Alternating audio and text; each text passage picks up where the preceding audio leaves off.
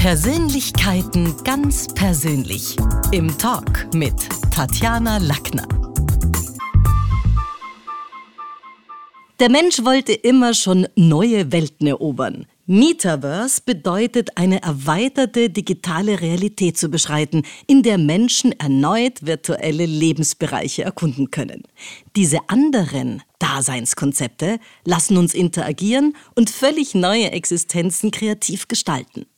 Einen Fan der ersten Stunde und Experten für die Metawelt habe ich heute in den Talk mit Tatjana eingeladen.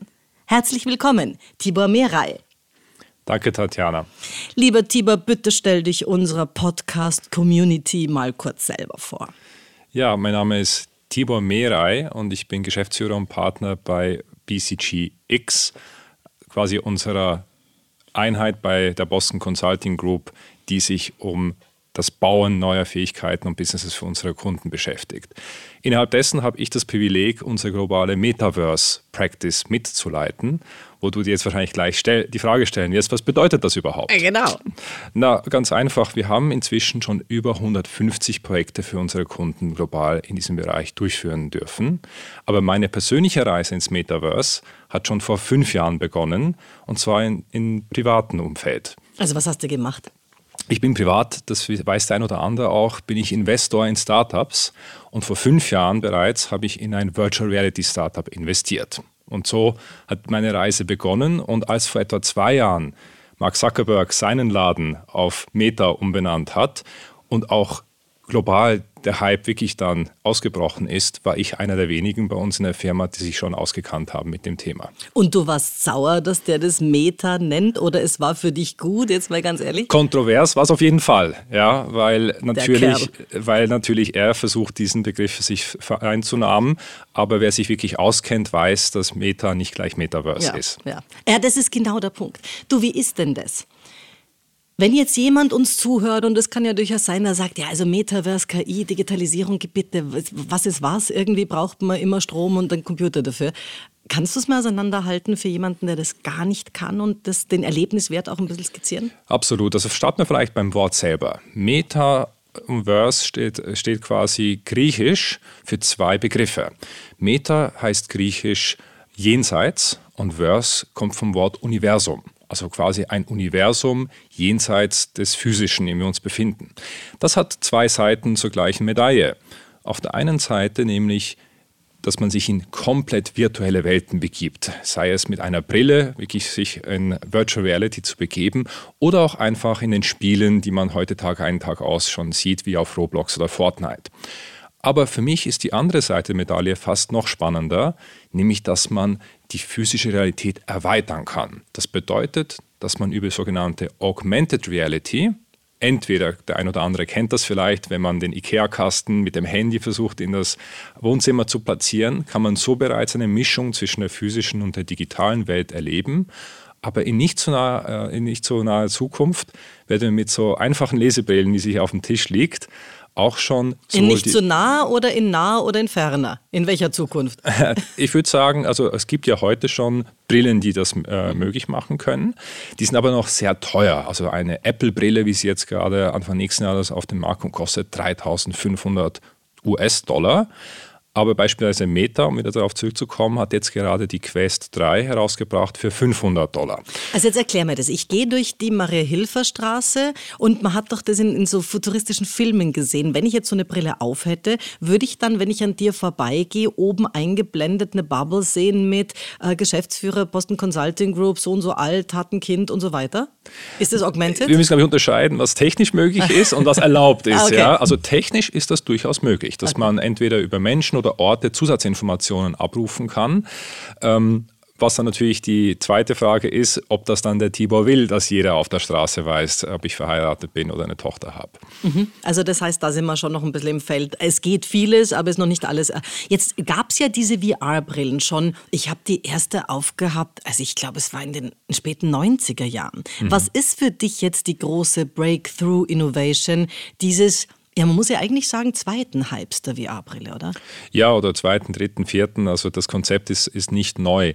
Was sich jetzt aber schon verändert hat, ist einerseits, dass die die Technik sich schon massiv weiterentwickelt hat. Also ich hatte vorhin Apple angesprochen, jetzt wirklich auf den höchsten Stand der Technik ihre Vision Pro herausbringt und die Apple Vision Pro wird es ermöglichen, eben sogenannte Mixed Reality zu ermöglichen. Das bedeutet, dass ich sozusagen, obwohl ich eine Brille habe, die eigentlich abgeschlossen ist, ich über Außenkameras die physische Welt so hochauflösend übertragen kann, dass ich vergesse, dass ich eine Brille auf habe.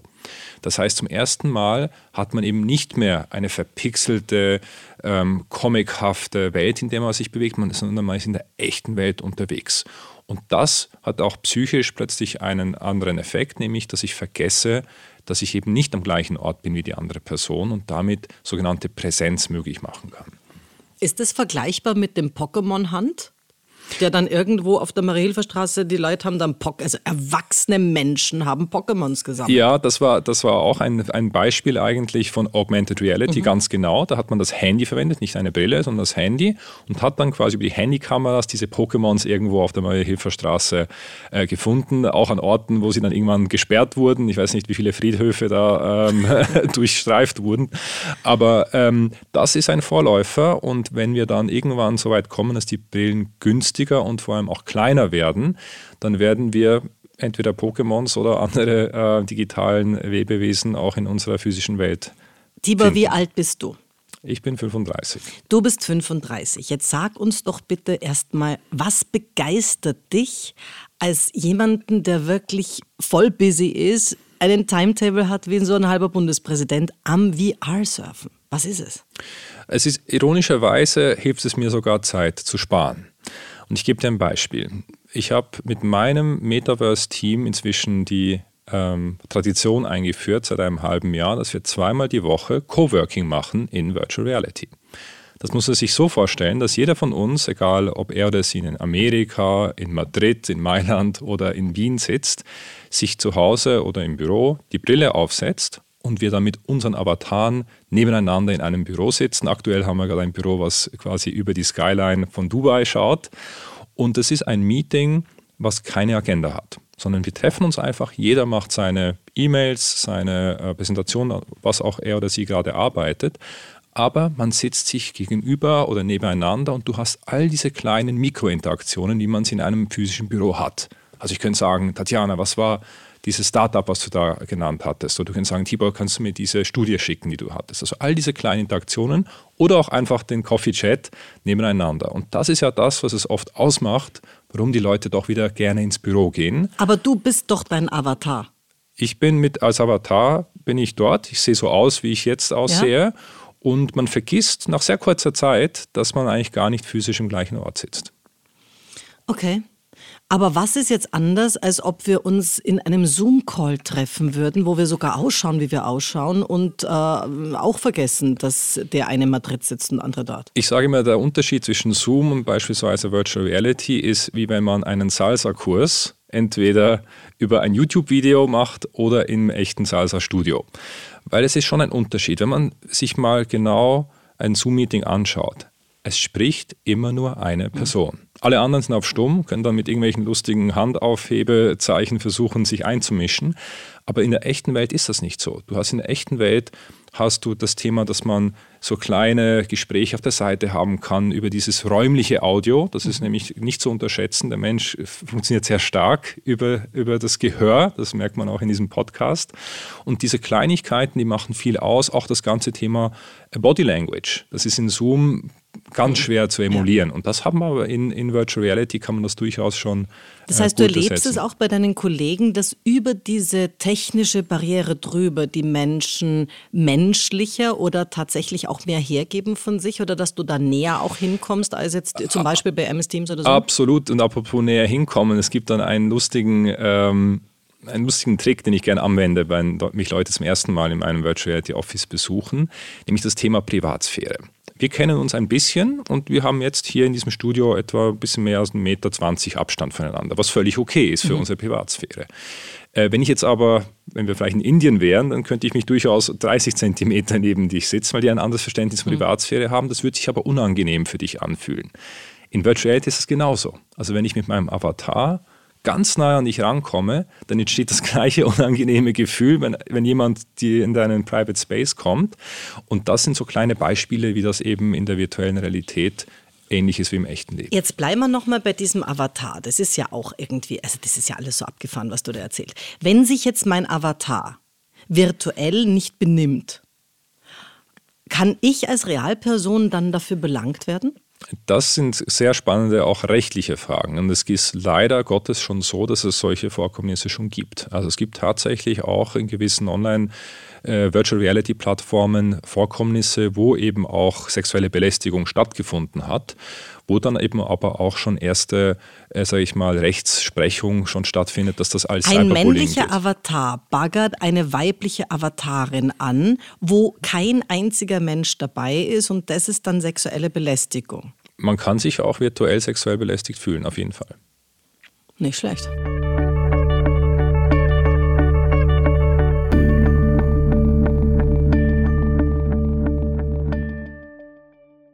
Natürlich interessiert Menschen, die wirtschaftlich orientiert sind. Und Tibor, du befasst dich ja also schon äh, vor allem mit wirtschaftlichen Potenzialen des Metaverse. Wo, wie kannst du das skizzieren? Wo unterstützt du Kunden bei der Identifikation und Umsetzung der neuen Technologie mit passenden Use Cases? Gib uns da mal ein paar Beispiele, ohne dass du da jemanden nennen musst. Aber wie, wie stellen wir uns das vor? Wie könnte das für uns ein Wirtschaftsfaktor werden? Absolut. Also vielleicht starte ich mal, was wir bei BCGX machen. Wie ich vorhin genannt habe, viele kennen die Boston Consulting Group als eine Strategieberatungsfirma, die sich quasi auf neue Strategien und dann auch deren Umsetzung und Transformation fokussiert. Wir haben seit etwa einem Jahr haben wir aber unsere ganzen Talente, die Sachen bauen, also quasi Programmierer, Designer, Data Scientists, aber auch Venture-Architektinnen, haben wir bei BCGX zusammengebracht. Das heißt, die bauen tatsächlich Produkte oder ganze Firmen für quasi unsere Kunden. Und so zeichnet sich das auch bezüglich des Metaverses aus. Also viele Projekte starten einmal mit der Strategie zu verstehen, was bedeutet Metaverse, was sind auch die darunterliegenden Technologien. Wir haben jetzt über Virtual Reality gesprochen, Augmented Reality, aber zum Beispiel die ganze Blockchain-Thematik und natürlich heutzutage geht nichts mehr ohne das Wort AI zu benutzen. Da helfen wir unseren Kunden, erstens zu verstehen, was sind diese Technologien und was heißen die jetzt ganz konkret für dich als Konsumgüterunternehmen, als Bank, als Versicherung, als Telekommunikationsanbieter und so fort. Und dann stellen wir die große Frage nicht nur, was kann ich tun, sondern was soll ich tun? Also was ist die Priorisierung, was wirklich jetzt auch einen Unterschied macht im Hier und Jetzt für meine Kunden, meine Mitarbeiter, für meine Organisation? Und wenn es dann zur Umsetzung kommt, je nachdem, helfen wir unseren Kunden, den richtigen Anbieter auszusuchen oder eben selber die Fähigkeiten aufzubauen. Und je nach Ambition helfen wir im BCGX auch in der Umsetzung. Also vor einer Woche ist auf deinem Platz Anna Simic gesessen, von wegen künstlicher Intelligenz. Und ich habe sie kennengelernt im Management Club, als sie damals mit einem Kollegen einen Vortrag gehalten hat. Und da hat er gesagt, wer in Zukunft nicht KI implementiert in sein Unternehmen, wird es wirtschaftlich schwerer haben im Sinne von abgehängt sein. Jetzt ist ja das, was du hier erzählst, was die, was die BCG auch macht. Strategien sind ja, also ich meine, das musst du dir leisten können als Bank, als was auch mhm. immer. Jetzt besteht Österreich zu weit über 97 Prozent aus KMUs, aus Klein- und Mittelbetrieben, von denen jetzt nicht alle so klein sind, mhm. aber wo vielleicht nicht immer die Mittel da sind. Was heißt denn das? Gibt es hier eine große Schere zwischen die, die schon dort sind und die, die da noch lang nicht sind? Oder wie ist das? Also das ist natürlich immer die große Frage, hat man einen Vorteil, wenn man groß ist oder wenn man klein ist bezüglich neuer Technologien? Das hat nicht mit dem Metaverse begonnen, das war mit der Digitalisierung und so. Und das ist eine berechtigte Frage, weil wenn wir uns natürlich anschauen, wo die wirklich großen Innovationen stattfinden, ist das leider Gottes zum Beispiel in großen Tech-Konzernen in Amerika oder auch in China. Warum glaube ich trotzdem, dass gerade sag ich mal, der Dachraum und Österreich und auch die KMUs hier auch Chancen haben? Ich glaube, zum einen sehen wir, dass dieses ganze Thema Datenschutz, was ja oft auch ein bisschen als Klotz am Bein äh, dargestellt wird, wirtschaftlich, ähm, auch Chancen bietet. Also gerade, wir haben jetzt viel über, über Virtual Reality und so weiter gesprochen. Das ganze Blockchain-Thema haben wir noch ein bisschen ausgespart. Was ist denn das? Eine Blockchain, da habe ich die beste Analogie einer Blockchain. Ähm, und zwar kennst du vielleicht dieses Kinderspiel, ich packe meinen Koffer mhm. und ich nehme mit. Mhm. Wenn wir das jetzt spielen würden, würde ich jetzt anfangen, sagen, ich packe meinen Koffer und ich nehme mit eine Brille und dann machst du weiter und sagst... Und einen Kuli. Eine Brille und einen Kuli und dann führe ich das nächste an. Das ist eine Blockchain. Eine Blockchain ist jedes neue ähm, ähm, quasi jedes neue, jeder neue Gegenstand ist ein neuer Block, der hinzugefügt wird. Und das sind nicht Menschen, die das singen, sondern Rechner oft über die ganze Welt verteilt, die gemeinsam dieses Lied singen. Und wenn ein Rechner aus dem Chor ausfällt, dann ist trotzdem das ganze Lied noch auf den anderen Rechner abrufbar und das ist im Endeffekt eine Blockchain. Und jetzt muss man einfach die Gegenstände, also die Brille, den Kuli, ersetzen durch Information. Also Information wem jetzt ein Bitcoin gehört und wer ihn an wen verkauft hat oder zukünftig eben auch ähm, sogenannte Smart Contracts. Also man kann dann ganze Verträge und Wirtschaftsbeziehungen auch auf die Blockchain schreiben. Du stell dir vor, also das war ja schon, glaube ich, vor fünf Jahren, als ich für, ich habe für Steam mitgeschrieben und ich glaube, ich bin dort sogar irgendwann zu den Whales geworden und habe dort also wirklich ordentlich Kohle auch gemacht mit meinen Blogs. Aber ich habe es nie geschafft, die rauszukriegen. Also das ist ja dann die nächste, der nächste Wahnsinn. Also zum einen hat es mich interessiert natürlich journalistisch, was heißt es, wenn ich irgendwo hier für mein Tun gewisse, gewisse, wie sagt man da, Rewards bekomme mhm. oder, oder, oder gewisse US-Dollar, was auch mhm. immer, oder Bitcoins. Aber das rauszukriegen, das ist ja nicht so leicht. Da kannst du ja dann nicht sagen, bitte, ich gehe auf die Bank und ich habe jetzt so und so viele Dinge, sondern das ist ja alles mühsam, Ende nie. Also ich glaube, ich bin dort jetzt ein ruhender Whale. Wahrscheinlich bin ich gar kein Whale mehr. Aber kann man dann sagen, man schreibt für eine, für eine Blockchain? Nein, das ist, das ist grammatikalisch in deiner Welt falsch, oder? Nein, nein, aber also dieser Use Case, dass man sagt, ähm, ich habe äh, über eine Blockchain abgebildet so etwas wie äh, Royalties, also eben Tantiemen, glaube ich auf Deutsch mhm. gesagt, äh, an deinem Texten oder deinen Liedern oder was auch immer. Das ist einer der ganz klaren äh, Kandidaten, wo die Blockchain echt Sinn macht, weil mhm. ich eben nicht irgendwie einer zentralen Einheit oder irgendeiner Stiftung oder auch einem Anbieter vertrauen muss, und dieses Vertrauen wird auf die Blockchain übertragen. Ja. Was du ansprichst, ist leider Gottes nach wie vor so, dass diese sogenannte Friktion noch sehr groß ist. Ja, und das ist auch einer der Gründe, warum nicht alles und jeder schon heute alles über die Blockchain macht, weil einfach der Mehrwert nicht überall größer ist als die Friktion. Mhm. Aber und das war ähnlich wie früher auch mit der Digitalisierung. Ich weiß noch, äh, wie wir am Anfang des Internets ähm, sich da mit Piep- und Pfeiftönen einwählen musste ins Internet und das währenddessen nicht telefonieren konnte mhm. im Haushalt. Diese Friktion haben wir auch abgebaut. Ja, und genauso stimmt. bauen wir das auch äh, bei den anderen neuen Technologien ab. Ja, aber wie, wie, wie, wie jetzt gib uns mal einen Use Case. Also nehmen wir halt mal, die Schule des Sprechens ist seit 2016 digitalisiert. Wo würde mir jetzt ähm, AI oder auch die Verschränkung mit VR nützen? Oder wäre ich da gar kein Kandidat, weil jemand, der sowas hat oder ein Zahnarzt ist oder so, braucht es gar nicht? Also ich, ähm, was ich immer vorab schicken muss, und das habe ich auch schon an anderer Stelle gesagt, ja, wir haben jetzt diese ganzen neuen Hämmer. Der eine Hammer ist Virtual Reality, der andere Hammer ist äh, Künstliche Intelligenz, die Blockchain, ein weiterer glänzender neuer Hammer. Was man nicht machen darf, ist, dass man jetzt in die Falle tappt, dass ich jetzt überall nach Nägeln suche, mhm. sondern es ist besser, mit den heutigen Nägeln zu starten, die du nach Hause hämmern musst mit der Schule des Sprechens und die dir heute wirklich entweder Schmerzen oder deinen Kunden was bringen würden. Jetzt hattest du vorhin gesagt, 30-jähriges Jubiläum liegt schon hinter euch. Es ist vor uns, vor uns in wenigen Monaten. In wenigen Monaten, ja. Wahnsinn, dann will ich nicht verschreien, noch nicht gratulieren. Aber äh, unglaublich, äh, ihr seid gewachsen, du hast gesagt, 46 Coaches habt ihr inzwischen. Aber ich kann mir vorstellen, dass es auch immer schwieriger ist, mit je größer das Team ist, die Qualität zu halten und dass man immer noch den Kunden das Gleiche bietet. Und da kann natürlich beispielsweise Künstliche Intelligenz mit ins Spiel kommen, zu sagen, ähm, kann ich vielleicht, nicht, dass ich jetzt sage, ich möchte Coaches ersetzen, aber kann ich den Teilnehmerinnen und Teilnehmern einen Zusatzbenefit haben, dass sie sagen, die Tatjana beispielsweise, die ist halt schwer zu kriegen, die kriege ich vielleicht äh, in meinen Spins mal oder mhm. einmal die Woche aber ich kann jetzt nicht täglich ein persönliches Coaching mit der Tatjana machen. Aber was beispielsweise möglich ist, du könntest einen, einen Zwilling von dir machen, also eine künstliche Intelligenz, die auf dir trainiert ist, auf deinem Wissen, auf deinem Stil, auf deiner Stimme sogar. Mhm. Und ich könnte sagen, ich mache eine Privatstunde mit Tatjana. Du, aber was ist, wenn die besser wird oder vielleicht schlanker oder süßer und nicht altert und so weiter? Also die könnte die volle Konkurrenz für mich selber sein. Das ist eine der anderen äh, Fragen, wer kontrolliert diese Tatjana? Und da kommen wir wieder zu dem Thema Vertrauen. Und da gibt es auch erste ähm, Indizien, dass vielleicht die Blockchain wieder helfen könnte, weil du freigeben kannst, ob das jetzt eine autorisierte ja. Stunde war bei der zweiten Tatjana. Aber jetzt haben wir doch schon herunten im, im äh, nicht im Jenseits, sondern im Diesseits das Problem, dass es äh, Identitätenklau gibt. Hans Bürger hat dieser Tage gesagt, Armin Wolf ist ein Opfer davon. Also um wie viel gefährlicher ist es dann, wenn jemand meinen eigenen Avatar, der auf mich trainiert ist, hackt, dann bin ich ja meine Identität schon mal da oben los. Also ins Jenseits brauche ich gar nicht gehen. Da könnte ich dann, weil du gesagt hast, Meta, die Griechen hatten schon recht. Deswegen saufen die Metaxa. ja gut, also auf jeden Fall, es bringt sie in eine andere Wirklichkeit. Den habe ich noch nicht gehört, das ist gut. Aber wie, wie kann man das absichern, wenn wir da schon den ID-Klau haben?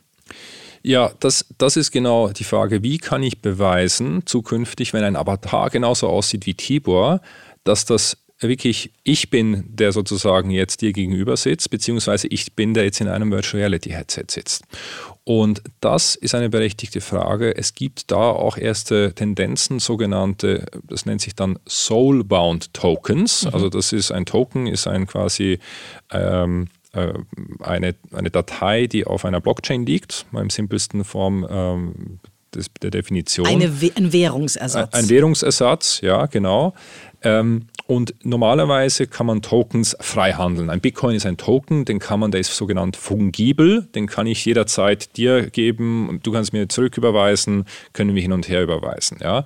Was, ähm, was Soulbound-Tokens sind, die kannst du nicht überweisen. Die sind quasi an dich oder deine Seele sozusagen gebunden und von der gibt es nur eines. Und das würde natürlich bedeuten, dass wenn ein Avatar durch meinen Soulbound-Token verifiziert wurde, dann kann man davon ausgehen, dass das nicht irgendwer von Tibor geklaut hat oder gekauft hat, der Soulbound-Token, sondern dass der echte Tibor diesen Avatar in dieser Sekunde freigegeben ja, hat. Ja, aber in einer Welt, in der das White House also immer wieder gehackt wird, ist ja also nichts ist safe. Auch mein Soulbound-Token wahrscheinlich nicht, oder?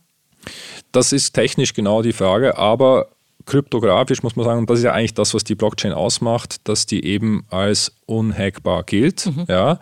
Auch da, man müsste dann in diesem Lied, das ich vorhin skizziert habe, wenn man jetzt jeden der Core-Teilnehmer hackt, dann ist natürlich die ganze Chain auch gehackt.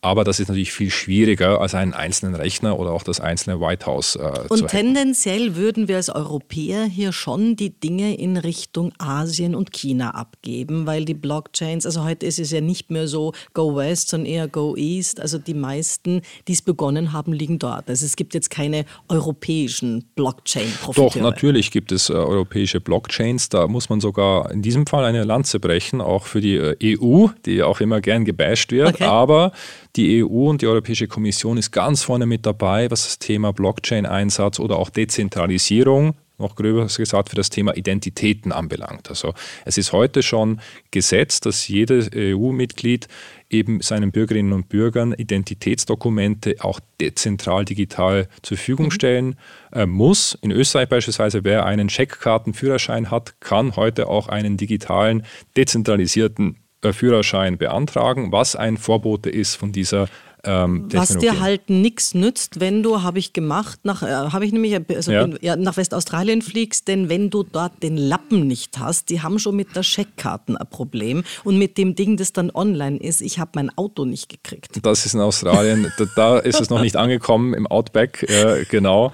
Aber wir sind nochmals, wir sind in den frühen Zügen und es macht ja eigentlich überhaupt keinen Sinn mehr, heute mit Papier irgendwo rumzuwedeln, sondern das Leben wird immer digitaler. Und da macht es natürlich Sinn, wenn auch meine Identität mir digital weiterhilft. Also heißt dieser AI-Pact, der jetzt gerade Gesetzesentwurf EU und so weiter hier verabschiedet wird, ist das auch was, was nur in die AI eben so wie es ist eingreift oder was schon auch dich in dieser Metaverse-Welt mit betrifft? Also AI ist inzwischen nirgends mehr äh, wegzudenken. Wie passt AI jetzt zu Metaverse zusammen? Ich sehe das immer auf zwei Ebenen. Ich glaube, das eine ist, dass AI der Beschleuniger der Beschleuniger ist. Also alles, was heutzutage auch nur im Ansatz mit digital zu tun hat, wird durch AI verbessert, beschleunigt, ähm, optimiert werden. Und das gilt auch für das Metaverse. Und ein Aspekt, der da ganz wichtig ist, ist, wir haben viel über die Headsets, über die Hardware gesprochen, aber wenn ich zu den Inhalten komme, also zum Content, da ist es heute noch so, dass auf Nachholbedarf besteht. Und künstliche Intelligenz, genauso wie ich jetzt schon lustige Bilder äh, über künstliche Intelligenz generieren kann, kann ich inzwischen auch schon 3D-Objekte oder ganze Welten generieren mit Hilfe von der künstlichen Intelligenz. Ähm, was mir dann auch helfen wird, Leute anzulocken, diese tollen Welten mhm. auch äh, 3D ähm, erleben wollen. Also das ist das eine Thema also Beschleuniger. Journey quasi als Glutamat oder Geschmacksverstärker in Metaverse, damit die Menschen, die ja immer noch ihren Verstand und ihr Schauen von unten haben, dort angelockt sind. So ist es, weil niemand will irgendwo hingehen, wo nichts los wo ist. Ja, und, und das ist ein. Das andere, was mich äh, auch sehr fasziniert, ist, wir werden, wenn ich jetzt die, die dritte Dimension auf die KI übertrage, plötzlich in der Lage sein, mit künstlicher Intelligenz in Form von Avataren zu interagieren. Also heute interagiert man mit künstlicher Intelligenz entweder gar nicht oder über Text beispielsweise, weil Chatbot. man Chatbot, ja. ja ähm, und plötzlich wird dieser Chatbot ein Gesicht, einen Körper haben, wird sich auch orientieren können und wird vielleicht zukünftig in einem Meeting werden wir drei, vier menschliche Mitarbeiter haben und noch einen fünften, der dann den Moderator spielt oder nachher am Ende das ganze Meeting für uns zusammenfasst. Aber du glaubst nicht, dass wir irgendwann so von unserer eigenen Leiblichkeit entkoppelt sind, dass es Menschen gibt, die hier sitzen und dort ihre Love Person haben?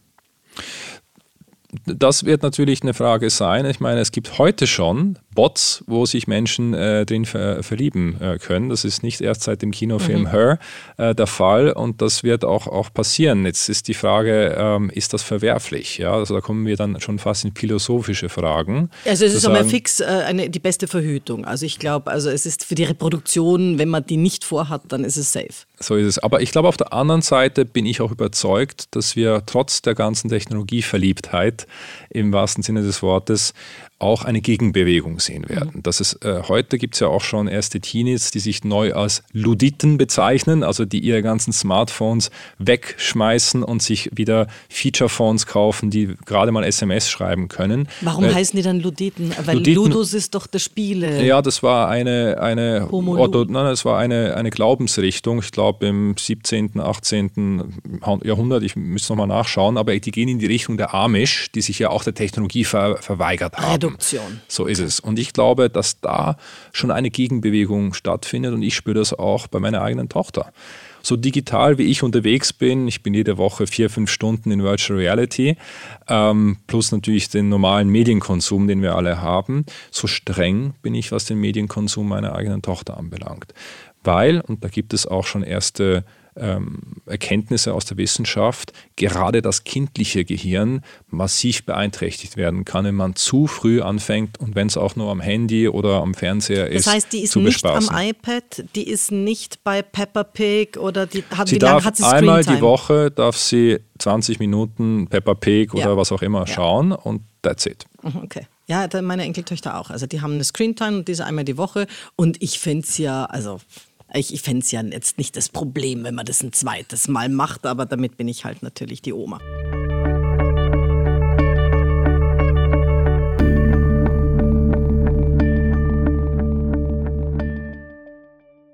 Wie ist denn das, wo verwendest du AI schon im Alltag? Also kannst du uns da konkrete Dinge sagen, wo du sagst, fix, das gehört zu deinem, deinem Alltag? Naja, also ich glaube, das äh, also eines der Tools, was ja auch sehr bekannt ist, ist das ganze Thema ChatGPT. Chat das okay. kann man fast überall einbauen. Da muss man natürlich jetzt gerade im beruflichen Bereich, da gibt es dann die BCG-Version von ChatGPT, die dann auch sicher auf unseren Servern läuft, dass man da nicht äh, unabsichtlich jetzt äh, öffentliche äh, Algorithmen mit äh, privaten Daten füttert. Also das muss man ein bisschen aufpassen. Also ChatGPT am Arbeitsplatz äh, aufgepasst, ja. Weil? Äh, weil, wenn man da nicht aufpasst, welche Daten man eingibt, ähm, wird werden die öffentlich nachher gemacht. Weil alles, was ich in ChatGPT eingebe, wenn es nicht eben eine private sozusagen Enterprise-Version ist, alles, was ich eingebe, wird nachher verwendet von der Welt nachher für, für den Algorithmus. Könnte also, sich da nicht eine neue Berufs-, äh, also jetzt mal, ich bin wieder hier im mhm. schwarzen Feld, nicht im weißen, eine neue berufsunsympathische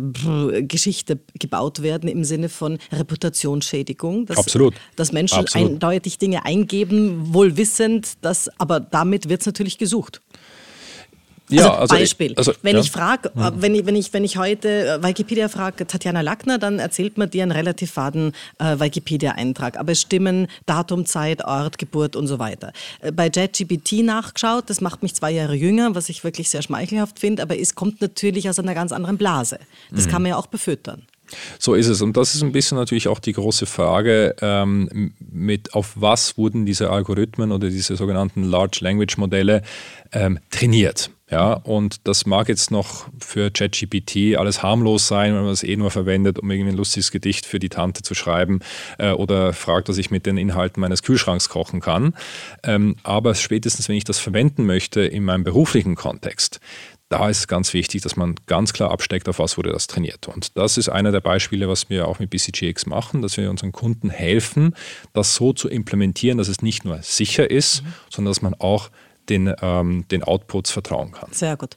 Gib uns da mal einen Use Case. Welche Branche ist denn hier besonders vorne? Also du hast vorhin schon gesagt Banken und so weiter, aber wo, wo können wir das erleben? Wo seid ihr dran? Wo bist du stolz auch, dass das mit Metaverse oder mit KI verknüpfbar war?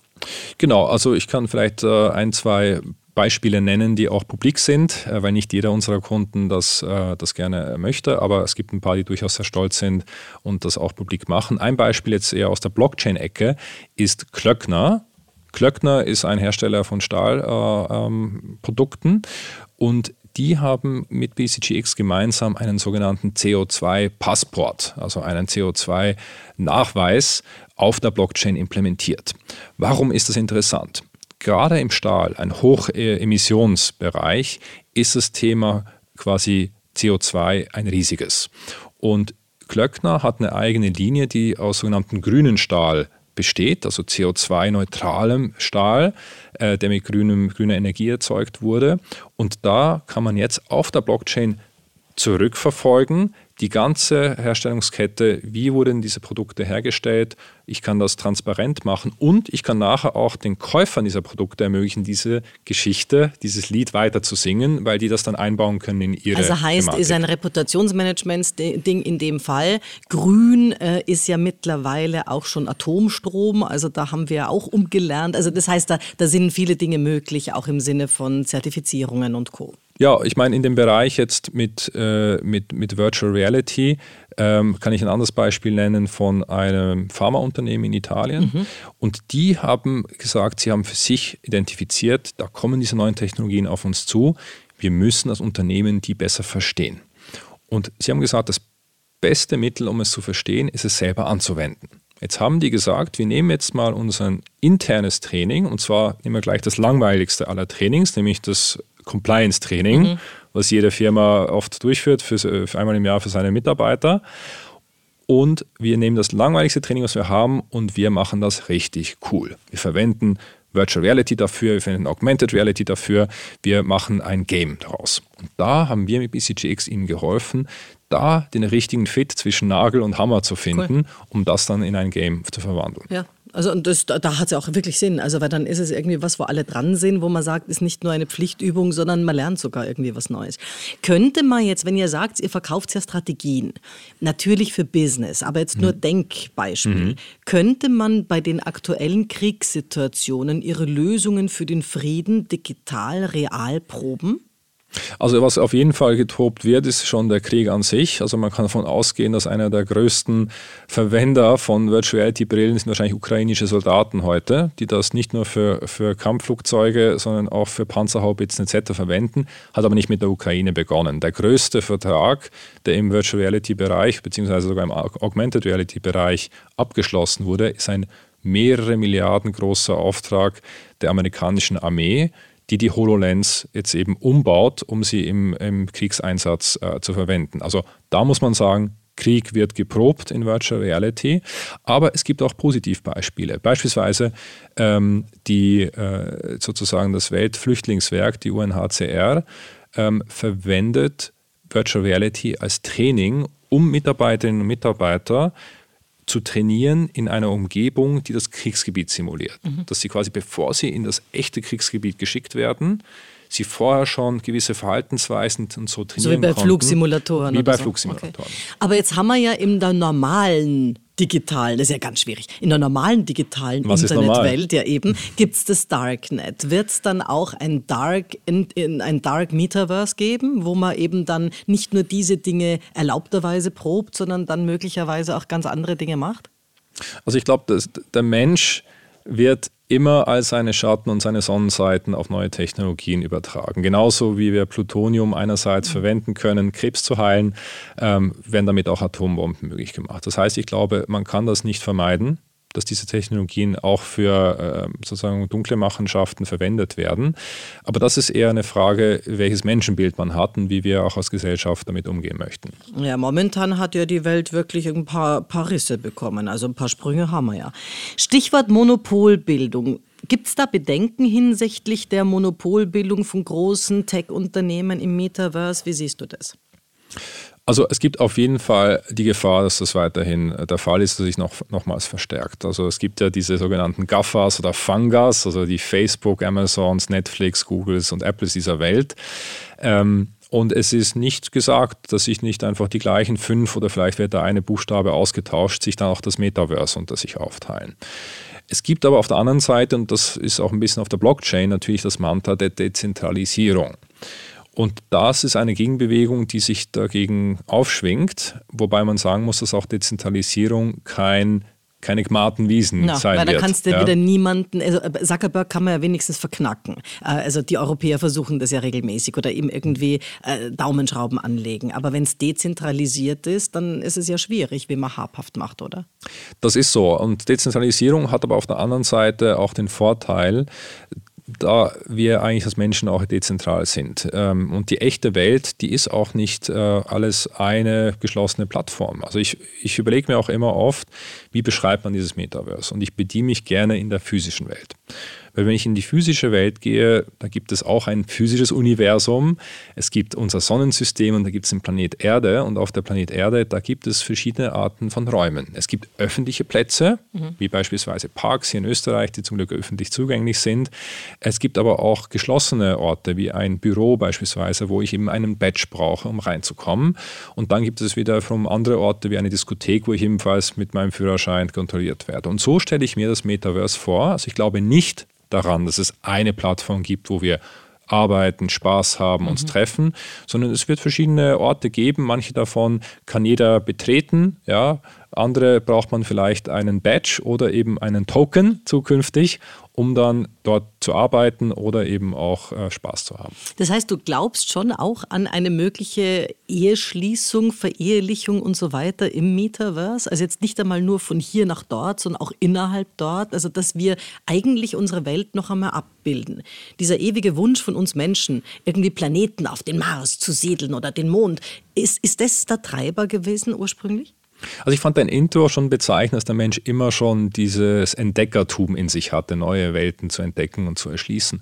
Und ich glaube in der Tat, dass es auch ähm, das sich übertragen lässt auf das Metaverse. Was mich persönlich viel mehr reizt als diese rein virtuellen Welten, wo dann vielleicht alle dann in, im Bett liegen und fett werden und uns da irgendwie die Brillen über den Kopf ziehen, ist diese Erweiterung der, der physischen Welt. Ja? Und, und das glaube ich schon, dass das ähm, dass es spannend sein wird zu sagen, wir könnten jetzt für diesen Podcast noch irgendeinen Sprecher aus der ganzen Welt in seinem Avatar so realistisch neben uns haben, dass es sich für uns alle so auf, äh, anfühlt, als ob wir das jetzt zu dritt bestreiten. Das fände ich spannend und da müssten wir vielleicht auch nicht nochmals den Planeten vergewaltigen mit einem weiteren Langstreckenflug. Du, jetzt bist du Heavy User, sowohl am Handy als auch mit VR-Brille. Wie sehr hat es deine Augen- und Sehkraft bereits beeinträchtigt? Sag einmal. Ich merke es nämlich durch den Handykonsum der letzten Jahre. Das liegt nicht nur am Alterungsprozess, definitiv. Also ich muss glücklicherweise, Klopf auf Holz, sagen, dass ich bislang keine negativen äh, Auswirkungen spüre. Ähm, ich mache einmal im Jahr so ein Check-up und da beim letzten Mal wurde mir sozusagen da 2020 äh, beschienen auf den Augen. Also momentan macht es kein, keinen bleibenden Effekt. Äh, ich glaube, das ist auch etwas, was man natürlich beobachten muss Nochmals, ich mache vier, fünf Stunden äh, pro Woche Virtual Reality, aber auch ich bin, unsere, was ich war, sechs, sieben Stunden am Tag am Handy. Ähm, also da muss man schon auch ein Auge drauf haben. Wie ist es privat und familiär? Musst du das Handy abgeben beim Abendessen? Wird es dir beim Urlaubsbeginn abgenommen und dann erst wieder zum Schluss gegeben? Wie ist es bei euch? Geregelt? Also wir haben das im letzten Urlaub wirklich durchgezogen, dass wir mal, glaube ich, drei Tage lang Digital Detox gemacht haben. Ich glaube, der Trick ist, man muss es dann als Familie gemeinsam mhm. machen. Weil wenn dann einer dann trotzdem in einem Handy Handy hängt, dann, dann ist es dann ein bisschen fad. Äh, das war wirklich super. Also man schafft es dann wirklich wieder, die Aufmerksamkeitsspanne mhm. zu erweitern von Goldfisch auf normalen Menschen und, ähm, und man kann wieder mal einfach ein Buch lesen oder auch ein bisschen Langeweile haben. Also ich versuche das schon einzubauen, immer gelingt es mir nicht. Ja. Politische Themen. Werden die technischen Analphabeten, die durch die Digitalisierung eigentlich bereits abgehängt wurden, werden das die neuen Working Poor? Die Gefahr ist absolut real und ich gebe da auch ein Beispiel. Also man kann sagen, vor jetzt schon über 100 Jahren konnten dann die Kutscher, die durch das Automobil abgelöst wurden, die konnten zumindest nach einer gewissen Zeit, konnten die Chauffeure werden oder Taxifahrer. Aber was passiert, wenn das Auto selber fährt? Hm. Da kann ich nicht einfach dem gleichen Metier bleiben. Und ich glaube, das andere, das spielt wieder eine Rolle, auch mit der Ungleichheit, äh, die wir vorhin angesprochen haben. Jetzt konnte man sagen, okay, vorher war jeder Kutscher sein eigener Herr und hatte sein eigenes Brot verdient und nachher wurde er halt Taxler, wo dann diese Taxigesellschaften mitgeschnitten haben, plus natürlich die Autofirmen, die ihnen das Auto verkauft haben. Wenn jetzt aber die Autos plötzlich selber fahren, dann konzentriert sich das, was vorher ähm, der Taxigesellschaft gehört hat und das, was der Taxler verdient hat, plötzlich auf drei, vier Firmen, die möglicherweise zwei davon in Amerika sitzen und eine noch in China. Und das sorgt natürlich schon für eine unglaubliche Ungleichheit. Und das gilt es schon im Auge zu behalten, weil diese Entwicklung wird jetzt schneller stattfinden, als der ein oder andere sich vielleicht ausmalt. Nehmen wir doch das nochmal mit dem, mit dem Beispiel von wegen selbstfahrende Autos oder, oder irgendwie äh, Missbehavior im Metaverse. Was passiert denn dann? Wer wird heute zur Kasse gebeten? Ist es der der Autohersteller, der User, die Plattform, der Plattformbesitzer? Wer, wer ist es denn da? Abschließend geklärt ist das noch mhm. nicht. Das sind solche rechtlichen Fragen, die jetzt teilweise schon durchdacht werden, die teilweise aber leider auch noch nicht einheitlich sind. Und da haben wir auch das Problem. Wir haben wir leben ja im Rechtssystem, das auf nationaler Ebene ausgelegt ist, aber diese Plattformen sind natürlich global. Und ich wähle mich dann genauso aus den Bermudas ein wie aus sozusagen äh, Berlin. Und da für, für alle User die gleichen Spieße zu haben, das wird eine Riesenthematik sein, auch in Zukunft. Wenn du jetzt vorhin schon über deinen Kunden erzählt hast von wegen CO2-Bilanz, welche Auswirkungen hat die massive Nutzung von Rechenleistung und Servern im Metaverse auf letztlich auf unsere alle Umwelt? Also werden da heute bereits nachhaltige Aspekte und Ansätze verfolgt, was Metaverse-Entwicklungen angeht? Oder ist es dir zu wenig? Ein, ein Riesenthema. Ist ein Riesenthema. Wir haben dazu interessanterweise haben wir letztes Jahr gemeinsam mit äh, der Vogue, also mit sozusagen dem, dem Fashion-Magazin, oh haben wir eine, äh, eine Studie durchgeführt in Bezug auf Metaverse in Fashion und insbesondere mit dem Sustainability-Aspekt. Und es gibt sozusagen ja die zwei ähm, Stoßrichtungen. Die eine Frage ist, wenn diese ganzen digitalen Welten oder auch digitale Fashion, die es ja auch schon gibt, natürlich zusätzlich stattfindet zu den physischen Tätigkeiten, dann ist das natürlich schädlich für die Umwelt, ja. weil ich natürlich zusätzliche Rechenleistungen brauche. Das ist ein riesen Energiefresser. Man weiß nicht, wodurch diese Energie, die ist natürlich nicht zu 100 Prozent erneuerbar, je nachdem auf der Welt, dann ist das natürlich schlecht für den Planeten. Aber, und das ist die andere Frage, ist, wenn ich aber durch diese digitalen ähm, Anwendungen ähm, physische äh, Anwendungen ersetzen kann, dann kann das sehr wohl auch CO2 einsparend sein. Ich sage immer, wenn man es schafft, ähm, Elektronen statt Atome zu bewegen, dann kann ich wirklich Energie sparen und den Planeten entlasten. Und ein Beispiel nochmal aus der Fashion-Industrie ist, und das hat mich selber eigentlich schockiert, dass ein hoher Prozentsatz, ich müsste die Zahl nochmal nachschauen, aber es waren wirklich, glaube ich, 30 ähm, Prozent der Generation Z hat schon mal ein Kleidungsstück nur für Social Media gekauft.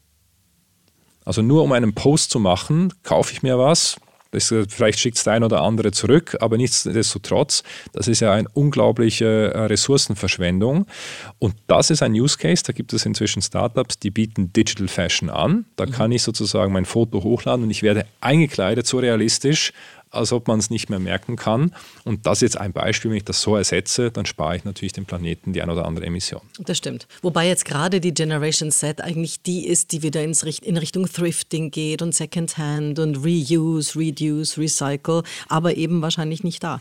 Aber denkst du, wird sowas wie Temo oder Amazon auch äh, im Metaverse geben, also Shopping-Plattformen in der virtuellen Welt? Ja, also ich glaube, also was wir heute schon beobachten können, dass richtig viel Geld für digitale Güter ausgegeben werden, weil in einer Welt und der eine oder andere ähm, hört vielleicht zu oder hat Kinder zu Hause im Teenie-Alter, wird beobachten, dass die sehr viel Zeit in diesen digitalen Welten heute schon verbringen. In den Minecrafts dieser Welt, in den Robloxes dieser Welt, in den Fortnites dieser Welt. Und was auch interessant ist, wenn man genau hinschaut, dann merkt man, dass sich diese Teenies eben auch connecten und auch connected bleiben. Also die reden dann mit ihren Freundinnen und Freunden nicht nur während sie spielen, sondern dann auch mhm. dazwischen, während sie die Hausaufgaben machen und so. Also das heißt, das ist die erste Generation, die nicht mehr unterscheidet zwischen dem echten Leben und dem virtuellen Leben, weil beides für sie genauso das heißt, ist. Twitch, äh, die Twitch-Leute sind dann die Opas von gestern und die dort sind schon in der Vernetzung. Die drin. sind schon in der Vernetzung, weil ich weiß nicht, wie es dir geht. Mir geht es noch so, ich bin aufgewachsen in der Welt, wo ich unterschieden habe, was ist der echte Tibor in der echten Welt mhm. und wie stelle ich mich in der digitalen Welt her. Und da gab es immer eine gewisse Abstufung und da, diese Hürde oder diese Trennung, die ist aufgehoben. Und warum ist das jetzt nochmal auf das Thema Shopping relevant? Wenn ich anfange, große Teile meines Lebens in virtuellen Umgebungen zu verbringen, dann ist es mir auch etwas wert, was ich dort besitze und wie ich mich mhm. dort darstelle. Und deswegen ist wahrscheinlich für Weihnachten ein Gutschein für irgendein Roblox äh, oder ein paar Robux, das sind ja die, die, die quasi Währung auf Roblox, wird wahrscheinlich besser ankommen bei den Teenies als nochmal irgendetwas in der physischen Welt. Ja, das heißt, Reputationsmanagement ist ganz egal, wo wir uns darstellen, auch für unsere Avatare natürlich ein Thema.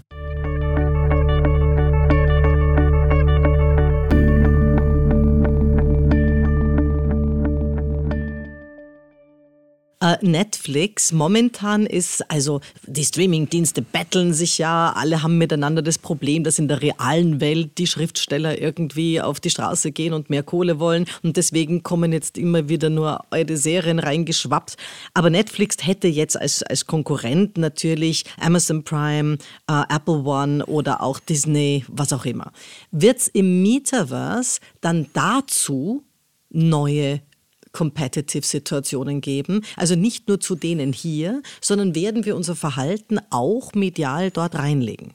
Ja, am Ende glaube ich, competen diese ganzen Streaming-Dienste nicht nur gegen andere Streaming-Dienste, sondern gegen alles, was die Augäpfel äh, mhm. bindet. Und das kann auch Gaming sein. Also deswegen ist es auch nicht von ungefähr, dass jeder der genannten Spiele, die du genannt hast, ganz stark in das Richtung Gaming gehen. Netflix hat einen Gaming-Dienst gelauncht, Apple ist auch groß im Gaming und das ist etwas, was viel mehr verschmelzen wird. Aber wenn man es nicht, also mir ist Gaming völlig wurscht und trotzdem ist mir Metaverse und, und natürlich KI nicht egal. Also aber da ist doch jeder durch was anderes getriggert, oder? Jeder ist durch was anderes getriggert. Ähm, ich bin, war früher ein Gamer, jetzt mache ich vielleicht noch auf dem Handy ein paar kleine Handyspiele, wenn es mir gerade fad ist.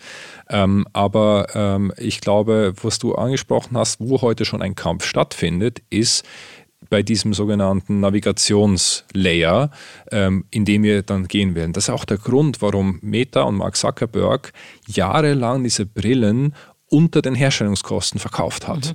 und das auch weiterhin massiv subventioniert, weil er sagt, er spürt, dass es um nichts anderes geht als um die Zukunft des Internets.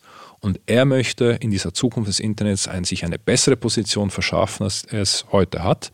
Und deswegen investiert er da massiv, dass so viele Menschen wie möglich eben über eine Metabrille diese neue Welt betreten und er nachher mitschneiden kann, wenn die dort drüber eben spielen, Filme schauen, was man auch immer. Aber er möchte. wird dann so alt sein wie Bill Gates heute, oder? Also ich meine, das sind schon so die Silberrücken in der Digitalisierungswelt. Ja, ich, ich glaube nochmals, es wird, glaube ich, schneller gehen, als was man denkt. Also gerade vor etwa zwei Wochen gab es einen Podcast äh, einen, auf YouTube, den, äh, den ein bekannter Podcaster, der Lex Friedman, mit Mark Zuckerberg durchgeführt hat. Und die haben sich dann eben in Virtuality getroffen mit extrem realistischen Avataren. Also die sind so realistisch, dass selbst der Podcaster zugeben musste, dass er komplett vergessen hat, dass sie jetzt gerade cool. durch hunderte von Kilometern getrennt sind. Ja, cool und ja. irgendwie arg gleichzeitig und erschütternd, denn das höchste Gut wird ja dann die größte Ressource, diese elf Sekunden Aufmerksamkeit, die der Mensch oder manche Generationen heute als Fokusspanne haben. Also elf Sekunden, bevor ein neuer Reiz kommen muss. Also Aufmerksamkeit wird vielleicht unsere größte Ressource. Ja, momentan ist es noch so, dass die Aufmerksamkeit äh, relativ gut gegeben ist, wenn ich eine Virtual Reality Brille habe, weil ich eben nicht aufs Handy noch schaue nebenher. Sobald das dann augmented wird, dann schaue ich auch nebenher wieder aufs Handy. Ja, ja. Genau. Du, was glaubst du? Beeinflusst das Metaverse die Bildung und überhaupt das Lernen der Zukunft? Weil klar ist, jede neue Kommunikationsform, und das sind natürlich viele, die du da erwähnt hast, hat einen Einfluss direkt auf den Menschen, auch auf unsere tatsächliche physische Leistung allalong. Ich, ich, glaube, ich glaube auf jeden Fall, aber ich glaube sogar in einem positiven Ausmaße, weil der Mensch ist ein dreidimensionales Wesen. Was wir heute machen, dass jeder von uns sechs Stunden auf so einen schwarzen Glasziegel starrt, das ist unnatürlich. Und ich glaube auch nicht, dass das der Gipfel der Menschheit ist, mit unseren zehn Würsten, die wir da an unseren Armen haben, auf einem Glasziegel rumzutippen. Und das Metaverse erlaubt es uns eben, diese Dreidimensionalität zurückzubringen. Mhm. Das bedeutet, ich hatte den Salsa-Kurs genannt, den kann ich plötzlich im eigenen, äh, in eigenen Wohnzimmer spielen. Es gibt Demos, wo ich Klavier spielen lernen kann, wo sozusagen selbst ohne Klavier Leute sich das runterladen können und ich habe jedes Instrument plötzlich bei mir zu Hause. Das ermöglicht es plötzlich auch bildungsfernen Schichten Zugang zu diesen Arten von, äh, von Lernmethoden zu haben. Und ein anderes Beispiel ist auch, dass auch in Unterricht, beispielsweise Biologieunterricht, brauche ich eine Schule, die ein Biologielabor hat. Da kann ich weite Teile plötzlich davon, genauso wie heute auch Chirurgen in Virtual Reality üben, können Schülerinnen und Schüler sich ein Biologielabor auf die Brille laden, egal ob sie jetzt gerade ähm, am Land sitzen oder sogar auf einer abgelegenen Insel in den Philippinen. Und damit wird es natürlich echt eine Konkurrenz zum Lehrpersonal, dem physischen, das jetzt da ist, wo man sagt, gibt es das nicht auch? Also jetzt sagen ja Kinder schon, gibt es ja nicht ein YouTube-Video dazu, das das kompakter erklärt, in der Form dann wahrscheinlich noch wilder, oder? Ja, das ist auf jeden Fall so. Ich sehe es aber eher als Chancen, weil es ja tendenziell zu wenig Lehrpersonal gibt und nicht zu viel.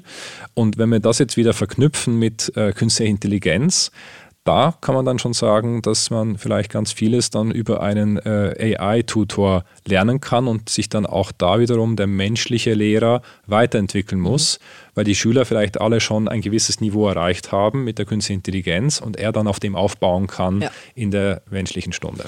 Thema Suchtgefahr. Besteht die Gefahr, dass Menschen süchtig nach Metaverse werden, ähnlich wie bei Online-Spielen oder in sozialen Medien? Weißt du da schon von irgendwelchen Suchtpräventionshilfen oder Maßnahmen fürs Metaverse? Weil das muss ja eigentlich mitgedacht werden. Es muss mitgedacht werden. Ich glaube, ein ganz wichtiger Punkt ist das Thema Kinderschutz.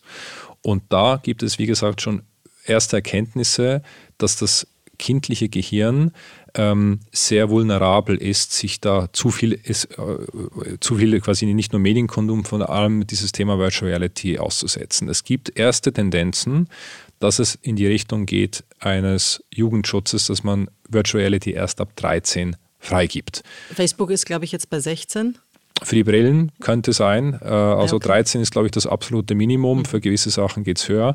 Und da merkt man sogar so, dass selbst wenn ich sage, ich habe das genau gleiche Spiel am Fernseher, und das kann ein Riesenfernseher sein, und ich spiele da beispielsweise meinen Ego-Shooter, dass wenn ich das gleiche Spiel in einer Virtual Reality-Brille habe, ich plötzlich so ein Erlebnis habe, dass ich quasi posttraumatische wow. Stress Disorders äh, mhm. haben kann, weil ich halt plötzlich nicht mehr das Gehirn den Sprung machen kann da ist ein Fernseher, das ist ein Spiel, sondern ich bin mittendrin ja. und das hat nochmal eine andere Auswirkung. Ja, Manfred Spitzer, der ja da auf der ganz anderen Seite natürlich noch strenger steht, der hat von der digitalen Demenz gesprochen und davon, dass es die Gehirne der Kinder schon kaputt macht. Also der ist da ganz, ganz streng, absolut.